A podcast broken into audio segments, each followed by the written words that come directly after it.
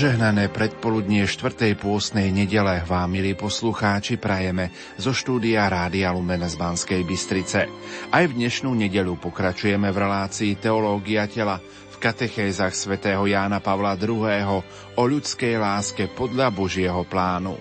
Ničím nerušené počúvanie vám zo štúdia Rádia Lumen prajú majster zvuku Marek Rimóci a moderátor Pavol Jurčaga knihe Dôverne s Bohom na dnešnú nedelu čítame Oslavujte pána, lebo je dobrý, lebo jeho milosrdenstvo je väčné.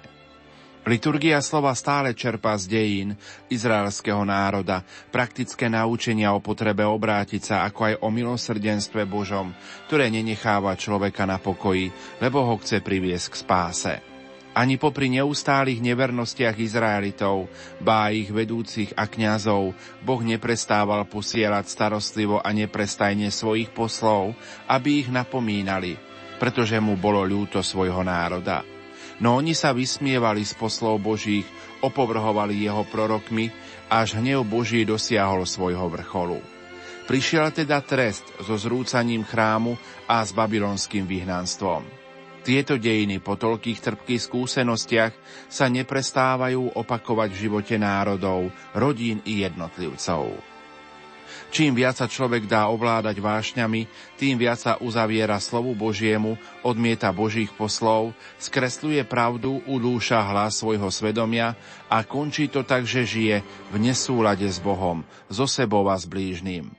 Odtiaľ pochádzajú prvotiny delenia sa, boje na každej úrovni – a je to ozaj milosť, ak človek príjme rozličné životné trampoty ako Boží trest za svoje hriechy. Hnev Boží, o ktorom hovorí sväté písmo, je tiež prejavom Božieho milosrdenstva, ktoré trestce človeka, aby ho priviedlo k obráteniu. Ale nový zákon ukazuje, že Boh trestá človeka len vtedy, keď už bol použil všetky prostriedky svojej nekonečnej lásky voči nemu. Boh bohatý na milosrdenstvo pre svoju nesmiernu lásku, ktorou nás miluje, hoci sme pre hriechy mŕtvi, oživil nás Kristom. Toto však je najkrajnejší ťah milosrdenstva Božieho. Namiesto, aby trestal na nevďačnom a zatvrdnutom človekovi jeho hriechy, potrestal ich na svojom jednorodenom synovi, aby človek skrze vieru v neho našiel spásu. Ste spasení milosťou, volá svätý Pavol. Ste spasení touto milosťou skrze vieru. A to nie je z vás, je to Boží dar. Je to absolútne zadarmo, lebo tento dar by nebolo mohlo mať žiadne stvorenie a nemohlo v neho dúfať ani si ho zaslúžiť. A predsa tento dar bol darovaný už takmer pred 2000 rokmi celému ľudstvu. A aby bol človek na ňom účastný, stačí mu veriť v Ježiša Krista a prijať jeho evanielium. Aj Židom ponúkol Boh nezaslúžené dary pre ich spásu. Napríklad, aby ich bránil pred jedovatými hadmi, rozkázal Mojžišovi, aby pozdvihol na púšti medeného hada. To bol uštipnutý a pozrel, pozdvihnutím na neho bol zachránený od smrti. No toto bol len nedokonalý predobraz spásy, ktorú nám priniesol Ježiš Kristus na kríži, aby každý, kto verí, mal v ňom väčší život. Lebo Boh, pokračuje dnešné evanielium, neposlal syna na svet, aby svet odsúdil, ale aby sa skrze neho svet spasil. No súd predsa len bude, ale to bude súd, ktorý sám človek vykoná nad sebou. Lebo ako ten, kto verí v Krista, nie je súdený, tak aj ten, kto neverí, už je odsúdený. Kto odmieta pána Ježiša ako vykupiteľa, sám sa vylúčuje zo spasenia a súd Boží iba potvrdí jeho rozhodnutie. Nesmierne bohatstvo milosti a dobroty Božej voči nám v Kristovi hovorí, aká veľká je zodpovednosť človeka, ktorý odmieta Boží dar alebo ho ľahkomyselne zneužíva. V skutočnosti človek nikdy neurobi príliš, aby ho prijal s ďačnosťou, vierou a láskou, ktorú si zasluhuje.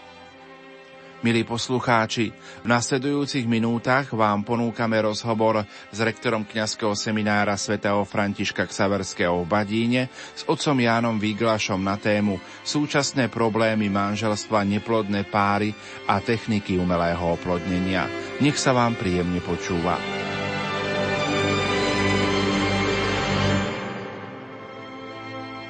Dnešnej relácii Teológia tela, milí poslucháči, sa chceme spoločne venovať téme súčasné problémy manželstva, neplodné páry a techniky umelého oplodnenia. Väčšinou sme sa v témach teológie tela v predchádzajúcich reláciách venovali téme plodnosti. Ale čo keď nastane tento opačný problém, problém neplodnosti? Čo robiť v tej chvíli? Áno, práve toto je jeden z problémov, ktorý súčasných manželov ťaží a začína ťažiť ešte ešte viac, než možno v minulosti pretože dnes máme štatistiky, ktoré môžu pomerne presne merať a mapovať, ako nám narastá, narastajú problémy s plodnosťou. Kedy si pred niekoľkými rokmi štatistiky uvádzali, že približne 10% manželských párov je, je neplodných. Dnes sú tieto štatistiky veľa vyššie, mnohé uvádzajú už číslo okolo 20% závisí to aj od jednotlivých krajín alebo regiónov. No ale zdá sa, že, že ten trend stále stúpa. A vidno to aj podľa toho, že pribúdajú centra asistované reprodukcie, ktoré sa potom usilujú tieto problémy riešiť, nahradiť, pomôcť nejakým spôsobom manželom.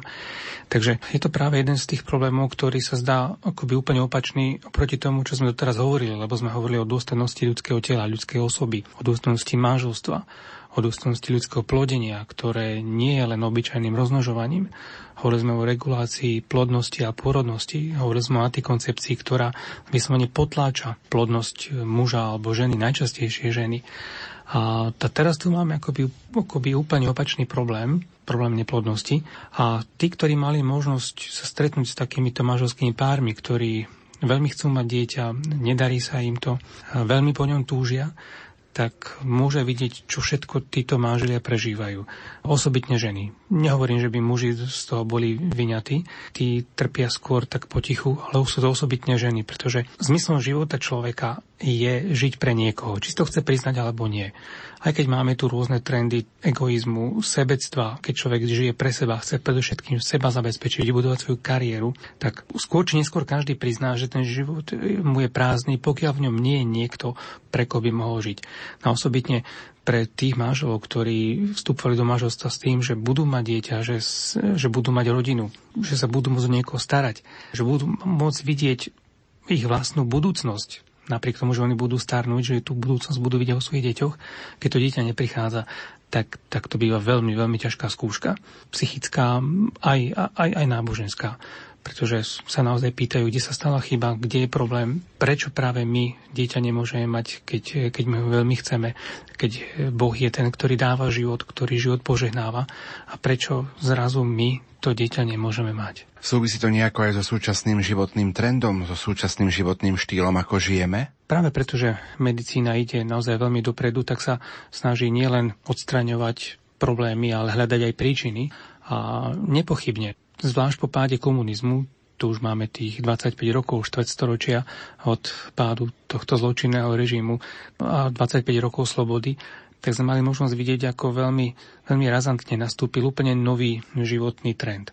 Hneď nám v prvých rokoch 90. rokov klesla pôrodnosť. Mladým sa otvorili možnosti študovať a pracovať v zahraničí, začali odkladať vstup do manželstva, najmä materstvo. Dostupnosť antikoncepcie sa veľmi zvýšila. Možnosti vybudovať si nejakú kariéru, zarobiť si peniaze, cestovať. To všetko spôsobilo to, že, že veľa ľudí nabehlo naozaj úplne vedome na ten trend, veď materstvo a rodičovstvo môžeme odložiť. Pritom medicína vie, že ten najvhodnejší biologický vek na materstvo je, je od tých 20 do 25 rokov. Že väčšina mladých párov vstúpala do manželstva tak medzi 20 a 30 že plodnosť ženy prirodzene po 30 klesa, že narastá možnosť určitých vývojových chýb alebo aj poškodenia dieťaťa. A keď celý tento trend nabehol, tak samozrejme bolo to často sprevádzané aj tým vedomým použitím antikoncepcie. A tak tu máme zrazu jeden obrovský paradox, že najprv robíme systematicky všetko preto, aby sme plodnosť potlačili. A zvlášť u ženy to je, je to veľmi delikátna záležitosť, lebo hormonálny cyklus ženy je, je oveľa jemnejší než, než u muža. Keď sa zasiahne do fyziológie ženy, tak sa zasiahne veľmi hlboko do, do celého fungovania organizmu a potom aj do psychiky. A tak tu môžeme mať, povedzme, taký príklad, že, že niekto aj niekoľko rokov veľmi systematicky potláča svoju plodnosť. Môže to byť 5 až 10 rokov, niekoho možno až 15. Potom, keď sa niekto konečne cíti pripravený na vstup do manželstva alebo pripravený na, na rodičovstvo, antikoncepciu vysadí, tak čakajú mnohí z týchto mladých, že, že to tehotenstvo príde veľmi rýchlo. A ono, keď neprichádza, tak potom narastá nervozita, napätie, stres, zvlášť aj u ľudí, ktorí sú dosť organizovaní, ktorí boli navyknutí všetko si plánovať. A najmä, ak im dovtedy všetky plány vychádzali, tak potom, potom narastá takéto napätie, stres a to je najnevhodnejší faktor pre počatie. Takže určite aj ten, aj ten nový životný štýl, životný trend veľmi, veľmi zasiahol. Nehovoriac o tom, aký, aký nastal často tlak v zamestnaní, v spoločnosti, na pracovné výkony a veľa vecí stihnúť, veľa vecí plánovať. Toto všetko, všetko sa premieta. Možno nevieme všetky príčiny úplne odhaliť. Ale to, čo vieme povedať, vieme jednoznačne potvrdiť, že narastá problém s plodnosťou tak u žien, ako aj u mužov. Čiže nejde, nejde o problém len na jednej strane. Niekedy samozrejme ide o problém u jedného z partnerov. Veľmi často sa vyskytnú prípady, že obidvaja manželia majú problém s plodnosťou a potom sú aj prípady, ktoré tu boli vždycky, kde vyšetrenia ukážu, že obidvaja sú zdraví. Teoreticky by nič nemalo brániť tomu, aby mohli prirodzene splodiť dieťa a predsa sa to nedarí. A do toho potom, keď pristupujú tie problémy, o ktorých som spomínal, to psychické prežívanie týchto ťažkostí, tá, tá túžba po materstve, po odozdaní života, túžba po rodine, tak sa to veľmi ťažko znáša. Veľmi často sa ukáže, že ani okolie, či príbuzní, rodičia alebo priatelia nevedia celkom citlivo pristúpiť k takýmto manželom. Niekedy možno dobre myslenými, ale nevhodnými poznámkami im to vlastne ešte, ešte viacej skomplikujú a môžu spôsobiť potom to, že, že takíto manželia, najmä, najmä ženy, sa uzavrú dosť do seba. Že jednoducho nechcú vidieť vidieť nechcú sa stretať s pármi, ktoré majú malé deti. Každý pohľad na, na dieťa, či na fotografii alebo v kočíku, ich doslova vyrušuje. Znova im pripomína to, že oni dieťa nemôžu mať. A tak sa nieraz potom uzatvárajú do seba a, a veľmi často je to sprevádzané potom aj manželskými a partnerskými krízami. Niekedy až tak, že, že sa tieto páry rozpadnú. Je známy jednoznačne odmietavý postoj k potratom, je to postoj cirkvy. To by ale vyplývalo, že církev by mala privítať všetko úsilie medicíny, ktoré smeruje k tomu naplneniu túžby po dieťati. Áno, na prvý pohľad by sa to tak, tak mohlo zdať. A napriek tomu vieme, že, že medicína vie ísť veľmi ďaleko, zvlášť tedy, ak, ak si človek nekladie nejaké mravné hranice. Ono to platí pri akomkoľvek vednom odbore. Sú mnohí, ktorí by, niektorí odborníci, vedci, ktorí sa dosť e, radikálne stávajú proti nejakým medickým princípom práve preto, aby akýkoľvek vedný odbor mohol mať neobmedzenú slobodu a vďaka tomu mohol prispieť e, nejakými novými objavami prevratným riešeniam. Avšak tu, keď ide o človeka, tak treba mať na pamäti ten z tých základných princípov, ktorý si ťahol celými týmito katechézami. Čiže keď hovoríme o človekovi, tak nikdy nehovoríme o niečom, ale vždy o niekom. Ak je človek bytosť stvorená na Boží obraz, tak nesie v sebe niečo božské. A preto človeka nikdy nemôžno zredukovať na predmet, na nejaký objekt. Nikdy nemožno človeka zneužívať, nemožno ho použiť ako tovar, nemožno ho zotročiť. To vyplýva práve z toho, že, že človek je niekto a nie niečo. A práve tam, tam môžeme vidieť, že, že možnosti medicíny naozaj umožnili v posledných rokoch a desaťročiach taký pokrok, ktorý je sám o sebe nesmierne hodný obdivu. No ak nie je chránený mravnými limitmi, tak sa môže stať hrozbou pre jednotlivca aj pre celé ľudstvo. Ono akýkoľvek vedecký a technický pokrok môže predstavať hrozbu pre človeka, ak sa vymkne spod kontroly. A to vieme, že to nie je len otázka e, nejakých vedecko-fantastických filmov alebo, alebo úvah. Že najmä technológie, ktoré sa používajú v armádach, tak vidíme, že, že môžu byť namierené proti človekovi. Takže to, čo je technicky možné, ako neznamená, že je hneď aj samo o sebe aj mravne dovolené. Ak teda človek nie je predmet, tovar, objekt, s ktorým možno manipulovať, na ktorom možno robiť pokusy, takto treba pristupovať k manželom, ktorí e, majú problém s plodnosťou a rovnako takto treba pristupovať aj k tomu dieťaťu, ktoré sa takýmto spôsobom môže počať. Hovoríme v prvom rade o potenciálnom živote. Čiže manželia, ktorí majú problém s plodnosťou, tak, tak treba vždy rešpektovať tú integritu tela a duše. Zároveň treba vnímať to, že, že ľudské telo, ktoré je doslova svetiňou duše, podľa teológie Jana Pavla II., tak ani telo človeka nie je materiál, s ktorým si môžeme robiť čokoľvek. Nie len nejaká surovina, ktorú možno opracovať alebo spracovať a rozhodovať o nej ľubovoľne. Veď, napríklad vieme, že nemáme právo sa len tak zmrzačiť, aj keby som z toho hneď mohol mať nejaké výhody, napríklad finančné, ako, zdravotne e, postihnutý. A, či jednoducho ani, ani ľudské telo nie je len nástroj, s ktorým si môžeme robiť čokoľvek. A tým pádom ani, ani ľudské plodenie, to sme tiež hovorili, že nie je len, len jednoduchou biologickou reprodukciou, ako je to vo zvieracej či rastlinnej ríši. Rozmnožovanie človeka, odozdávanie života je vždy spojené s tým, že sa stretajú dve osoby, Čiže nie dva živočíchy, ale, ale dve osoby, ktoré sa vzájomne aj darúvajú. A toto, toto ich stretnutie, to najintimnejšie stretnutie je otvorené možnosti odozdať nový život. Preto pápež Pavol VI, keď napísal encykliku Humane Vitae, odozdávaní ľudského života, tak použil tento najdôležitejší argument, ktorý v tejto svojej encyklike rozvíjal, že manželský akt, manželský úkon má v sebe dva významy, ktoré sú neoddeliteľné. A to je ten, ten význam zjednocujúci, keď sa stretnú nielen dva pohlavné orgány, ale stretnú sa sa dve bytosti, ktoré sa zájomne odozdávajú a darúvajú. A potom je to ten význam alebo rozmer prokreatívny, čiže darujúci život. Čiže nie len čisto biologická reprodukcia, ale možnosť odozdať nový život. Vlastne tam sa vlastne stretnú ľudské tela, ktoré prirodzene spejú k roznoženiu a stretnú sa dve duše, dve srdcia, ktoré majú vytvárať tú hlbokú psychologickú a predovšetkým duchovnú jednotu. A preto techniky, ktoré sú schopné oplodnenia mimo manželského aktu, to vlastne neprimeraným spôsobom až nedôstojným vstúpia do celého toho aktu plodenia. Odrazu potom sa môže stať to, že ľudský život nie je výsledkom lásky plného objatia manželov, ich stretnutia, ale výsledkom laboratórneho postupu či nejakého technologického úkonu. Aké sú teda techniky umelého oplodnenia alebo asistovanej reprodukcie? Tých je niekoľko. Aby sme sa v nich vyznali, tak e, potrebujeme možno učiť najprv takú, takéto základné kritérium, podľa ktorého cirkev aj tieto techniky posudzuje. Vo všeobecnosti povedané, všetko to, čo napomáha prirodzené spojenie a prirodzené splodenie nového života, všetko to, čo napomáha prirodzené spojenie manželov a prirodzené splodenie života, je medicínsky a technologicky prípustné. Čiže všetko to, čo speje k tomu, aby sa naplnila prirodzenosť. A pod prirodzenosťou tu nemyslíme len to, čo je prírodné, pretože církev sa nestavia proti niečomu umelému len preto, že je umelé. Veď mnoho umelých vecí nám pomáha znova prirodzene fungovať, napríklad umelé zuby alebo umelé klby.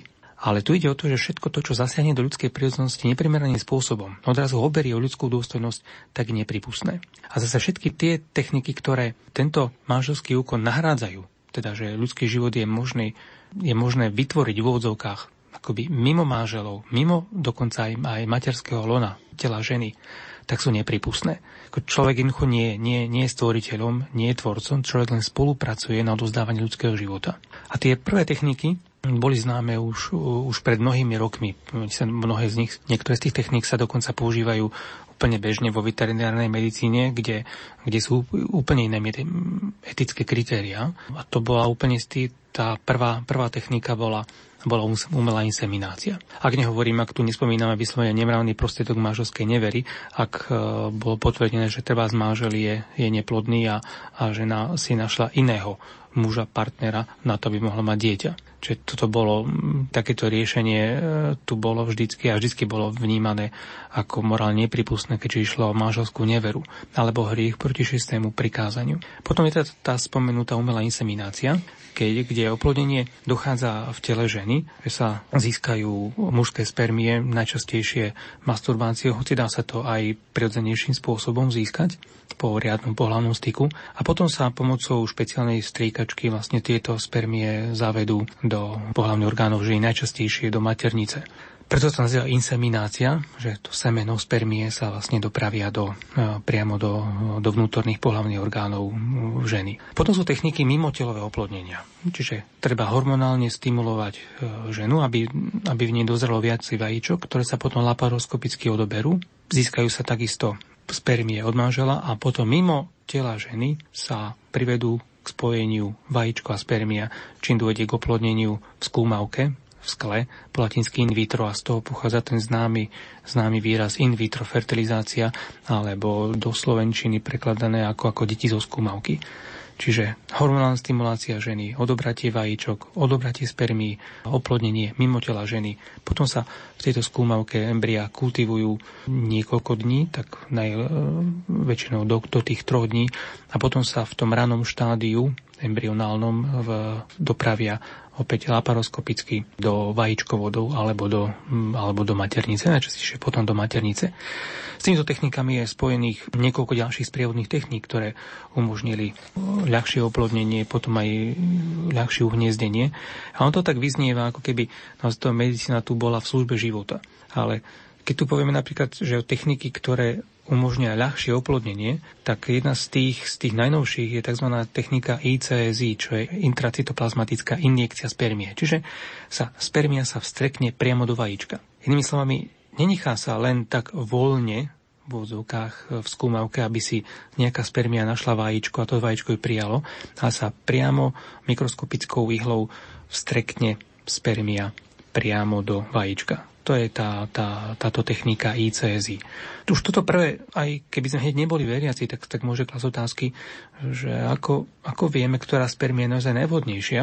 Možno vy pri prirodzenom výbere nikdy práve k tomuto stretnutiu konkrétnej spermia vajíčka nedošlo. Potom po takomto oplodnení, ktoré samozrejme je možné, sa už rozvíjajúce sa embryo v ranom štádiu vloží do maternice a opäť sú tam ďalšie sprievodné techniky, ktoré doslova akoby donútia uhniezdiť sa to rané embryo v maternici, či už sú to nejakým mechanickým narušením toho vajíčka, aby sa ľahšie zadrapilo do steny maternice, alebo, alebo sú na to priamo špeciálne naozaj lepidlá, tie techniky, ktoré donútia to vajíčko už oplodnené, čiže embryo uhniezdiť sa v maternici.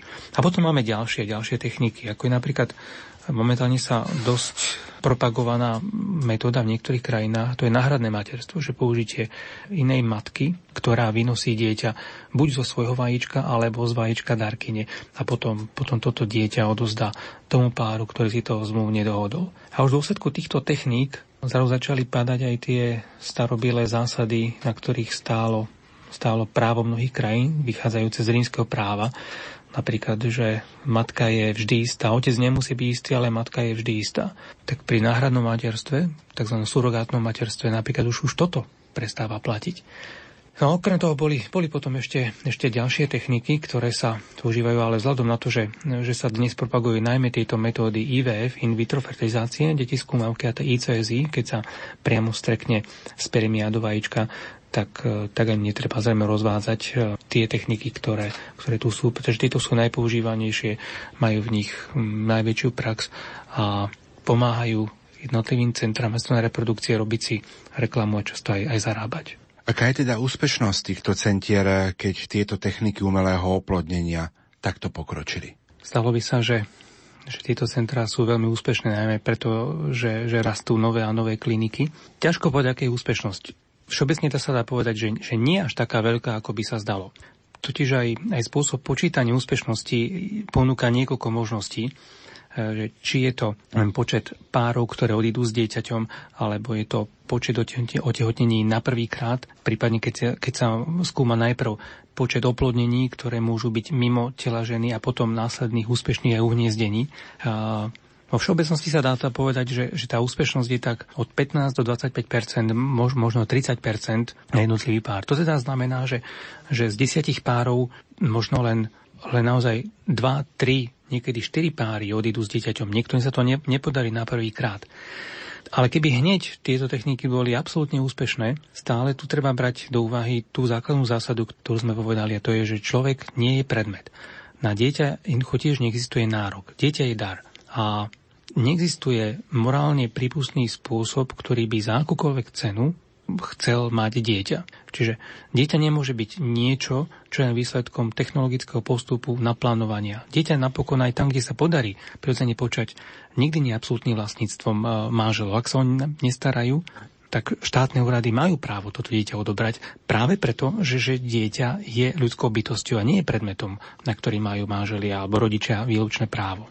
Takže zase sme tu pri tom, že úspešnosť nejakých centier neznamená hneď aj, to, aj tú mravnú dovolenosť, a že k dieťaťu naozaj nemožno pristupovať ako k tovaru. Podobne ako k ľudskému rozmnožovaniu nemožno pristupovať či ako k zábavke, nezodpovednému, nezodpovednej sexualite, alebo ako, ako k biznisu, obchodu, s ktorým si môžu kliniky asistované reprodukcie, medicínske centra vylepšiť svoj rozpočet, urobiť svoju reklamu. človeka nemôžno naozaj zredukovať na predmet a na tovar. Toto sa napokon tam často deje, zvlášť tedy, keď sa oplodní viacej vajíčok, než, než je potrebné, vzniknú tam nadby, tzv. nadbytočné embria alebo poškodené embria, že hneď vtedy odrazu sú odsudené na zánik. Alebo keď sa aj podarí uhniezdiť v embriu, začne sa vyvíjať ten plod ako poškodený. Nastáva tlak na to, aby si manželia takéto dieťa aby manželia takéto dieťa dali preč, aby tá klinika nemala reputáciu, že sa tam rodia postihnuté deti. Takže sú s tým spojené mnohé, mnohé veľ, veľmi závažné etické otázky a už len aj, aj takýto, tento stručný náznak môže objasniť to, prečo má církev také veľké výhrady voči týmto technikám, že s človekom nemožno len tak manipulovať. Milí poslucháči, v uplynulých minútach sme vám ponúkli rozhovor s rektorom kňazského seminára svätého Františka Ksaverského Badíne s otcom Jánom Výglašom na tému súčasné problémy manželstva, neplodné páry a techniky umelého oplodnenia. O týždeň budeme v rozhovore s rektorom kňazského seminára v Badíne pokračovať na tému Pastorácia neplodných párov. Požehnanú nedelu vám zo štúdia Rádia Lumen Prajú Marek Rimóci a Pavol Jurčaga.